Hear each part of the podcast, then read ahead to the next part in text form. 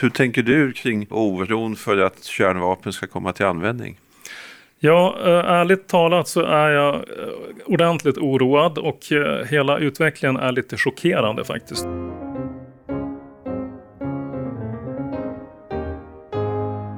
Du lyssnar till Rektorspodden. Podden då jag, Johannes Borgegård och framförallt rektor Anders Hagfeldt möter en forskare någonstans inom Uppsala universitet. Vi ska tillsammans ta reda på mer om allt spännande som händer inom universitetet och lyfta fram några områden som särskilt väckt Anders Hagfeldts nyfikenhet. Idag är vi tillsammans med Erik Melander, professor vid institutionen för freds och konfliktforskning och eh, föreståndare för Alva Myrdal Center. Anders, varför ville du bjuda in Erik till Rektorspodden? Ja, det går tillbaka till hösten 2020. Regeringen ville se eh, en, en, en centrumbildning eller någonting kring eh, nedrustning med, med kärnvapen eh, och att det skulle lysas ut och sådär. Och jag tänkte att det här måste ju passa Uppsala väldigt bra. Så jag liksom hoppades att det här ska komma till, till Uppsala och sen så har det gjort det och sen har jag tänkt att nu måste jag få fråga Erik lite vad låg bakom det här och, och hur kom det sig att Uppsala fick det? Ja, eh, vi i Uppsala har ju en bred kompetens eh, på flera olika ämnesområden. Och eh, jag tror att det var det som eh, var avgörande för att varför det kom till Uppsala. Det var i alla fall det som vi tryckte på i vår intresseanmälan som vi gick in med. Och eh, sen blev det utvärderat av Vetenskapsrådet i samråd med eh, Totalförsvarets eh, forskningsinstitut och eh, Strålskyddsmyndigheten. Och de bedömde då att eh, den intresseanmälan som vi gick in med var den starkaste. Bland annat då med eh, hänvisning till att vi har den här breda, starka vetenskapliga grunden. Mm. Hur tänker du kring oron för att kärnvapen ska komma till användning? Ja, eh, ärligt talat så är jag eh, ordentligt oroad och eh, hela utvecklingen är lite chockerande faktiskt tycker jag. Därför att när vi började med det här då var det ändå, ja, kärnvapen är en ödesfråga för mänskligheten och det är viktigt och prioriterat och så. Men det var, upplevdes inte som akut och inte som att det var ett rejält hot att det här skulle kunna hända imorgon, eh, att kärnvapen faktiskt används. Och nu i och med hur utvecklingen har varit de sista eh, veckorna eh, så känns det som att det här är verkligen akut och det är på riktigt och det är oroande. Mm. Och vad har kärnvapens betydelse för hur omvärlden agerar kring Ukraina och Ryssland? Ja, min tolkning är ju att eh, det spelar stor roll på så sätt att eh, redan innan kriget började gick ju Ryssland ut och eh, mer eller mindre öppet hotade med att man skulle använda kärnvapen eh, om eh, man stötte på motåtgärder då, alltför starka motåtgärder från, från väst.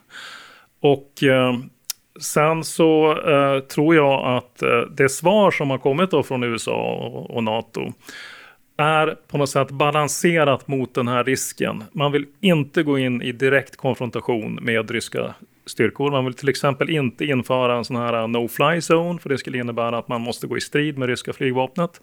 Så det undviker man eh, väldigt noggrant. Men man försöker ge så mycket stöd som möjligt till Ukraina utan att korsa den röda linjen så att säga.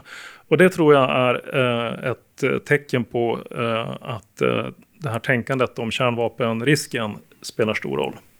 Mm. Vad vet man om eh, själva strukturen kring eh, alltså den här röda knappen? Eh, räcker det med att det är en som eh, får för sig att trycka på den? Eller hur fungerar systemet? Vet man det? Ja, när det gäller Ryssland så äh, finns det väl sagt hur det ska vara tror jag. Och, äh, men eh, där vet man ju egentligen inte, det är så hemlighetsfullt och det är mycket spekulationer. Men vad jag förstår så är det presidenten som bestämmer. Och sen så ska presidenten samråda då med höga chefer och, och sådär. Men ytterst så är det presidenten som bestämmer. Sen så tror jag att när det gäller det här, vem trycker på knappen och hur går beslutsfattandet till? Det, det är ju egentligen någonting som gäller i en situation där man tror att man själv håller på att bli utsatt för ett angrepp. Och man måste svara omedelbart. Det är därför man har den här portföljen som presidenten har med sig hela tiden i, i både i USA och i Ryssland. Därför att det kommer en rapport om att nu har de andra inlett ett massivt kärnvapenangrepp. Du måste bestämma vad vi ska göra och du måste göra det omedelbart. Då måste man ha de här portföljerna och man måste ha en struktur om hur ska det här beslutet gå till. Men om man skulle använda kärnvapen på ett i förväg planerat sätt, då är det är ingenting som man gör på en kafferast eller så, utan då är det antagligen en lång planeringsprocess där man går igenom olika scenarion och kanske har tänkt ut månader i förväg att eh, når vi det här läget, då ska vi komma tillbaka till den här frågan och kanske fatta det beslutet. Och då är ju många fler inblandade rimligen som förbereder ett sådant beslut. Har du någon känsla om det finns sådana förberedelser i Ryssland nu? För, ja, som sagt, man känner sig lite orolig när man hör vad du säger. Ja, alltså rimligen så har de ju tänkt igenom det här noggrant och diskuterat olika scenarion. Och sen vet vi ju inte mer, vi kan bara spekulera. Men i deras doktrin så är det sagt att eh, de ska använda kärnvapen under olika förutsättningar. Till exempel då som svar på ett kärnvapenangrepp mot den egna sidan, och då svarar man med kärnvapen. Men det finns också ett fall som är ett konventionellt angrepp som är så allvarligt att själva statens existens hotas. Då kan alltså Ryssland använda kärnvapen först utan att ha blivit angripen med kärnvapen. Och det finns några andra varianter på det. Och det är, då, då undrar man vad betyder det då? Eh, det kanske är lite en gummiparagraf som, som kan då eh, tillgripas när man vill använda ett kärnvapen av, av något skäl. Och det man tänker sig då är ett begränsat användande av kärnvapen, vilket kan låta helt sjukt och, och, och hemskt. Men då skulle tanken vara att man sätter in kanske ett kärnvapen och inte då ett sånt här jättestort kärnvapen utan ett lite mindre kärnvapen som fortfarande har en fruktansvärd förstörelsekraft.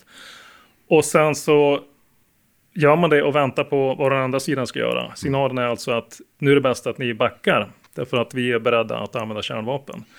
Och det finns också beskrivet då i, i uh, ryska militärtidskrifter och det tänkandet kring det här. Att det skulle kunna vara uh, nästan ett symboliskt uh, kärnvapenanvändande vilket också låter paradoxalt, mm. men att man smäller av ett sånt lättare kärnvapen, kanske över Svarta havet. Det är inte så många personer då som blir direkt drabbade.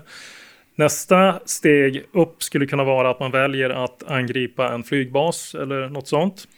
Eh, eller ännu värre att eh, man angriper en stad till exempel. Mm.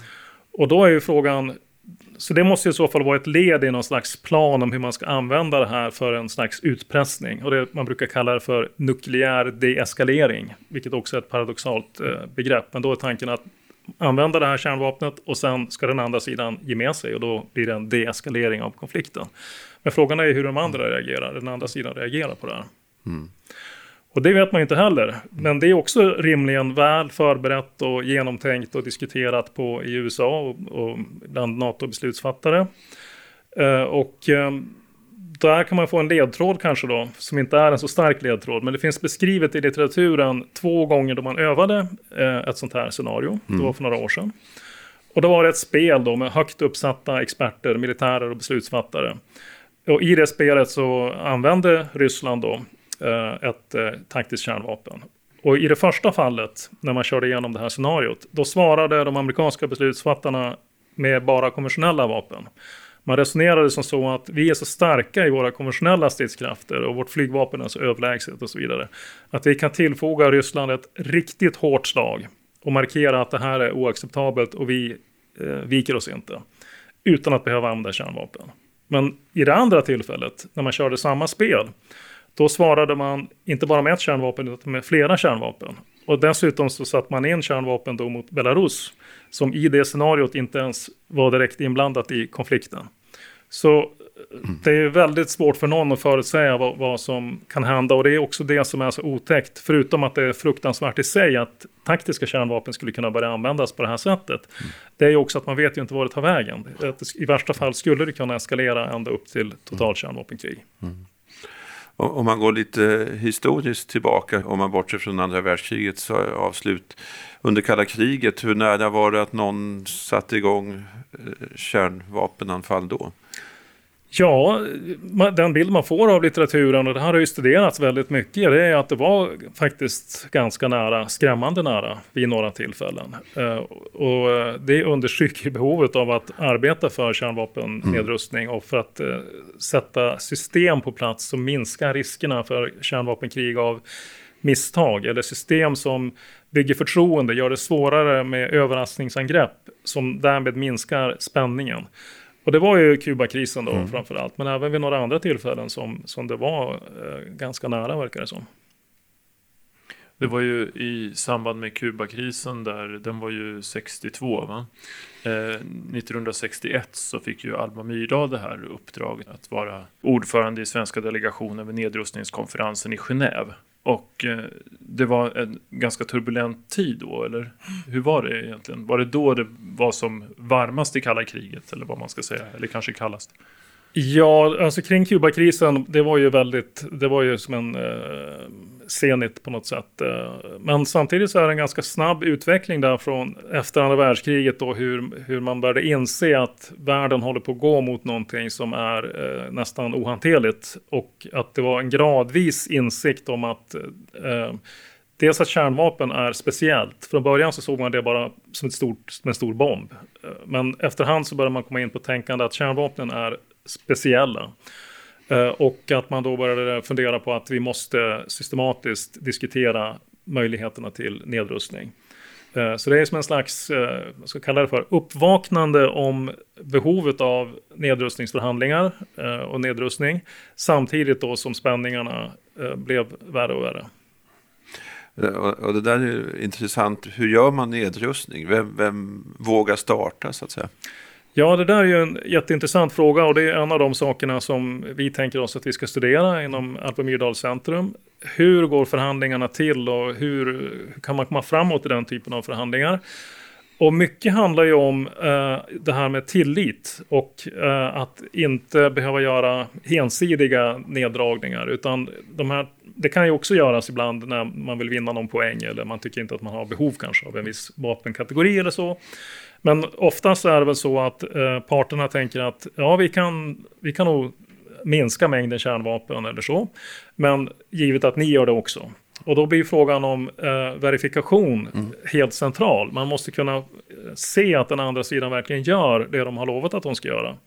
Och det är en ständigt återkommande stötesten i, i de här sammanhangen samtidigt som det finns då väldigt mycket tankemöda som har lagts ner på hur man ska komma förbi sådana hinder. Så det är centralt för det vi tänker oss att hålla på med. Och där har vi ju i Uppsala universitet mätt faktiskt eh, seismologiskt. Eh, tittar jag lite på Johannes också som har tagit fram en, en seismologisk graf där Uppsala universitet detekterar eh, sprängningen. Ja, just det. Sådär, den har, har vi då alltså hittat i arkivet här nere i källaren. Ja, Johannes, du kanske kan berätta lite mer om vad vi ser här på bordet. Ja, den är ju från 3 oktober 1961 och eh, här kan man se en, eh, det är som eh, ett vågigt streck fram till precis i slutet på den här mätningen som visar då rörelser i, i, i marken. Och eh, så är det ett, ett eh, väldigt, väldigt eh, tydligt markerat område där man kan se att sträcken strecken bara flyger iväg åt alla håll. Och det är då en, en provsprängning, eller hur Erik? Mm. Ja, precis. Det här var ju en enorm provsprängning då, av en bomb, Tsarbomba. som är väl den största de har sprängt av någon, någon gång, tror jag. Men mm. också då, eh, i alla fall den var så enorm så att den var väl snarare en politisk markering eller en demonstration av vad som är möjligt än att just det skulle vara en, en bomb som man skulle eh, använda militärt som någon slags standardvapen i, i sitt kärnvapensystem. Så en, en signal, en, en, symbolisk handling också. Och det är det man ser här på, på det här väldigt fascinerande eh, diagrammet här. Det, man ser ju att det är Eh, någonting helt enastående som, som avviker från så mycket så att det knappt ryms på pappret. Ja, det, är, det är en dramatisk graf på något sätt. Det mm. som ett litet störning och sen kommer plötsligt någonting som, som verkligen eh, slår i taket här. Eh, vart var, vart, vart var sprängningen någonstans? Den var på Novaya Zemlja, mm, alltså okay. i, i, i norra Ryssland. Då. Mm. Och eh, det här är, är ju intressant på många sätt, men, men det pekar ju då på det här med att man utvecklar tekniska metoder mm. för att mäta vad som händer när det gäller kärnvapen. Både när det gäller att utveckla då nya kärnvapen och testa dem, Men även eh, när det gäller att verifiera att de har förstörts i, i nedrustningssammanhang. Och i allt det här har ju då Uppsala eh, och de olika då vetenskapsgrenarna, seismologi i det här fallet, har ju varit viktiga i att ta fram den här typen av metoder och eh, kunskaper. Och inte minst är det ju intressant att Alva Myrdal själv eh, hade en, en ansats till sitt arbete som var väldigt kunskapsbaserad. Alltså hon prioriterade ju att det här arbetet ska ske på en grund av kunskap. Och det kan inte bara vara så att stormakterna, kärnvapenmakterna, har kunskap och vi andra som är med och förhandlar har då ett eh, underläge. Mm. Utan alla måste ha kunskap om, om, hur mycket vapen det finns i världen och, och, så vidare. Så hon var ju själv engagerad i att lära sig och förstå även mera tekniska och fysikaliska mm. aspekter utav det här. Eh, och eh, även, hon var ju också instrumentell för att starta upp eh, fredsforskningsinstitutet i Stockholm, SIPRI, Stockholm International mm. Peace Research Institute. Så eh, det är ytterligare en anknytning till ja. Alva Myrdal. Mm, exakt. Eh, och det här är ju långt bort, alltså man kan uppenbarligen få stora utslag på stora avstånd. Kan något land eh, ha kärnvapen utan att vi vet om det? Det är en väldigt bra fråga, spännande fråga. Eh, dels är det ju så att de olika aktörerna är ju måna om att hemlighålla vad de faktiskt har för kapacitet. Inte bara då kapacitet att utveckla nya vapen, utan även den här detekteringskapaciteten är någonting som man eh, är försiktig med att avslöja hur mycket man faktiskt vet. Eh, och vissa saker tror jag man kan förstås eh, fastställa genom att fråga forskare. Forskningen är ju, universitetsforskningen är ju öppen och där är det replikerbarhet och så. Så då kan man ju förstå att ja, men den här typen av explosioner i marken, det skulle vi kunna upptäcka på det här avståndet och så. Men det finns ju då en, en gråzon som jag uppfattar det, där eh, det kan ske saker där eh, även då stormakterna åtminstone säger eller signalerar att de inte är riktigt säkra. Så att det tyder ju på att det kanske skulle vara möjligt att göra någonting i hemlighet, eller åtminstone så signalerar de det i media och så. Och då tänker jag till exempel på anklagelser som har varit om att eh, för något år sedan om att Ryssland bröt mot eh, eh, överenskommelser om att inte göra den här typen av tester och att de gjorde då små tester, underjordiska små tester som USA sa då att ja, men vi har ju tecken på att ni har gjort det här. Och likadant var det då antydningar om att Kina gjorde samma sak nyligen. Och då kommer man in på en teknisk diskussion om mm. vad är det egentligen de gör då? Som, som skulle vara ändra förbjudet eller också någonting som är ett okej okay sätt att testa. Och det har att göra då med att man kan, nu är det, kom in på teknik och fysik som inte jag kan, men att de gör någon slags explosioner med konventionella sprängämnen tillsammans med klyvbart material, men inte så mycket att, att den här processen sätter igång, som är så att säga, en kärnvapenexplosion. Mm. Så det är mindre sprängningar, mm. men de tjänar det syftet ändå att testa nya saker. Mm. Så sammanfattningsvis, det är intrikat och det är mycket gråzon i det där. Ja, vi kom in lite på forskningen här också. Nu, nu var det det tekniska, men, men du själv och ni på Alva Myrdalcentret när ni när ni forskar så, så här kring kärnvapenutrustning, hur, hur gör man då metodologiskt och så vidare? Ja, det är ju en, eh, en eh, stor fråga, för vi har ju en bred ansats mm. och från flera olika ämnen då som sagt. Uh, och dels handlar det om att kombinera då olika ämnen och forskarna, det är ju forskningsforskarna driver vilka frågor de ska välja och så vidare. Så de, de eh, gör en översikt över forskningsläget och så väljer de ut den här frågan är viktigast just nu. Eh, och det kommer att vara då från vitt skilda områden. Men vi är också intresserade av interaktionen mellan olika typer av eh, frågor, forskningsfrågor. Till exempel då när det gäller det här med verifikation, eh, som då eh, kärnfysik och seismologi och andra eh, utvecklar metoder för att mäta saker på olika sätt. Och de vet ju att när det här sen ska tillämpas så kommer politiska frågor in.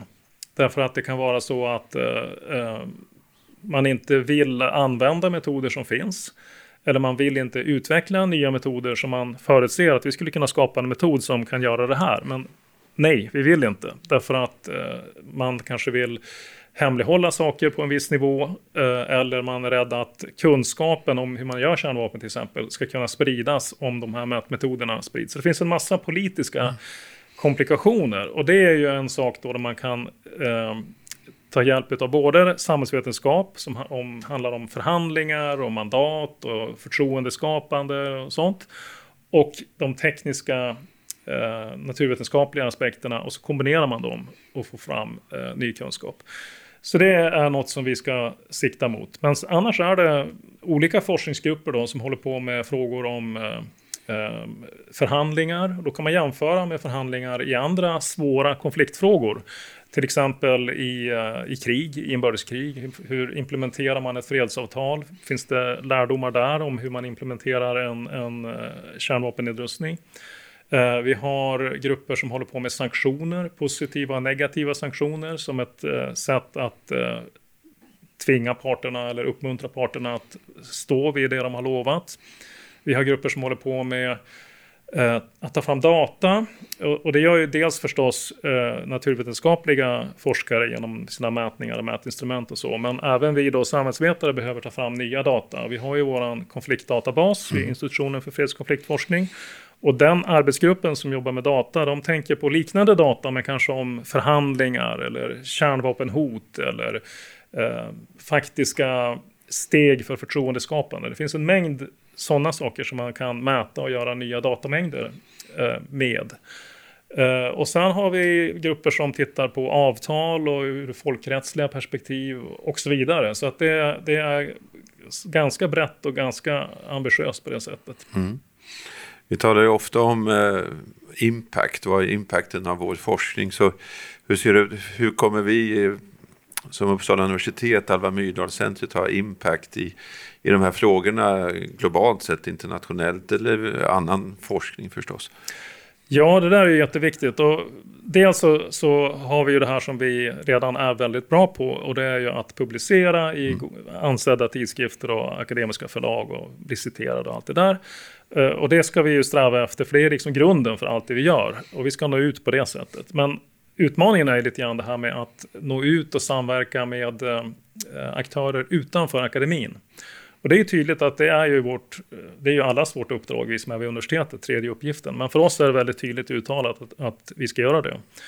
Och det handlar dels om att eh, vi ska kunna ge stöd till policyarbetet med eh, nedrustning. Eh, vi ska också eh, göra saker för den intresserade allmänheten. Vi ska främja debatten i samhället om kärnvapennedrustning.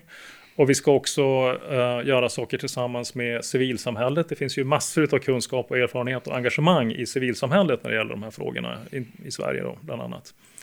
Uh, så uh, där håller vi på att fundera en hel del på hur vi ska, hur vi ska nå ut och hur, inte minst också att skapa tillfällen då vi får lära oss utav dels av praktikerna och dels av civilsamhället och andra som har massa kunskap och erfarenhet. Och konkret så kan det handla om att eh, till exempel vi hade ett möte med utrikesdepartementet för några veckor sedan då vi började fråga de här frågorna om eh, konkret hur, hur kan vår kunskap vara eh, användbar för utrikesdepartementet. Mm. Du nämnde också eh, freds och konfliktdatabasen. Den är jag också lite nyfiken på. Vilka använder den och hur ofta används den och, och hur använder man den? Ja, jag var ju um, direktör för det, eller director för det programmet då förut. Eh, men nu kommer jag inte ihåg exakt siffrorna och så. Mm. Förut kunde jag det här som ett rinnande vatten. Men den används ju jättemycket. Mm. Man brukar kalla den halvt på skämt uh, för industristandarden ja. inom uh, fredskonfliktforskning. Eller inom konflikt, uh, alla som studerar väpnade konflikter använder ju den. Eh, så den används väldigt mycket och blir väldigt mycket citerad. Men den används ju också utav eh, internationella organisationer som FN och Världsbanken och sådana som citerar den. Den citeras ju jättemycket i media. Eh, det kommer en massa personer från gymnasieskolor och andra och går in på vår hemsida och läser om konflikterna. Så ehm, där finns det gott om exempel på att konfliktdatabasen har ett enormt genomslag. Och eh, igen, grunden är ju den akademiska användningen. Att det är den, det är den databas som forskarna föredrar när de ska studera de här frågorna. Men eh, den, vi har också då nått ut till användare utanför akademin. Ja, det är intressant med det vi kallade det tredje uppgiften eller samverkan som blir mer och mer viktigt för ett universitet. så att säga. Och nu naturligtvis, du själv har varit i tv och så vidare, jag gissar att det är hektiska dagar. Eh, hur ser det ut med samverkan, och, både för din egen del och, och kopplat till eh, kärnvapennedrustningen?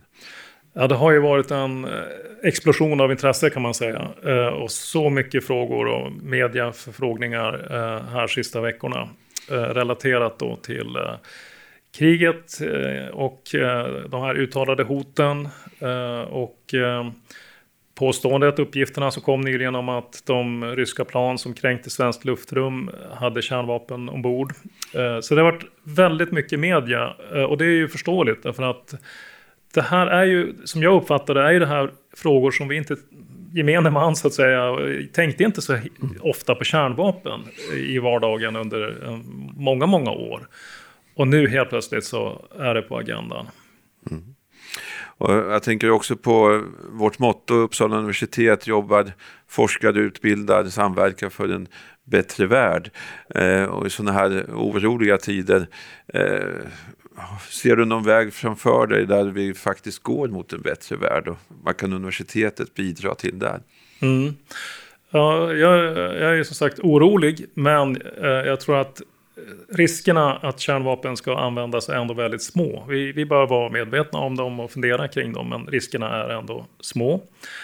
Och på sikt så finns det ju goda möjligheter att eh, nå en bättre värld, en fredligare värld. Och, och, vi kan bidra med våra små pusselbitar eh, för att försöka stötta den utvecklingen. På medellång sikt tror jag det handlar om att förhandla om begränsningar av olika slag när det gäller vissa typer av kärnvapen kanske. Och att förhandla fram eh, regimer, ordningar där man föranmäler stora militärövningar. Där man har rätt att skicka inspektörer till övningar för att eh, göra överraskningsangrepp eh, svårare så att man sänker spänningsnivån. Den typen av eh, förhandlingar och åtgärder tror jag kommer ha en, en konkret direkt effekt på att göra världen lite säkrare och lite fredligare. Och det kommer att bli aktuellt så fort det här kriget är över, att börja förhandla om de sakerna. Men på längre sikt så, så det kan vara riktigt långsikt, men jag tror absolut att man kan nå ett tillstånd i världen som är väldigt mycket fredligare och till och med där kanske kärnvapen avskaffas och inte behövs längre. Man kan, jag brukar ta ett exempel och det är eh, relationen mellan Sverige och Danmark. För beroende på hur man mäter och definierar krig och så vidare så eh, kan man eh, hävda att Sverige och Danmark är det par av länder i världshistorien som har krigat mest mot mm. varandra. Och idag är krig otänkbart mellan mm. Sverige och Danmark. Mm. Eh, så det är ett utmärkt exempel på att man kan vända utvecklingen. Och vi kan mycket väl ha en värld som är så fredlig så att kärnvapen blir irrelevanta. Det tyckte jag var en väldigt bra avslutning. Eh, väldigt spännande samtal. Stort tack, Erik. Tack så mycket. Tack.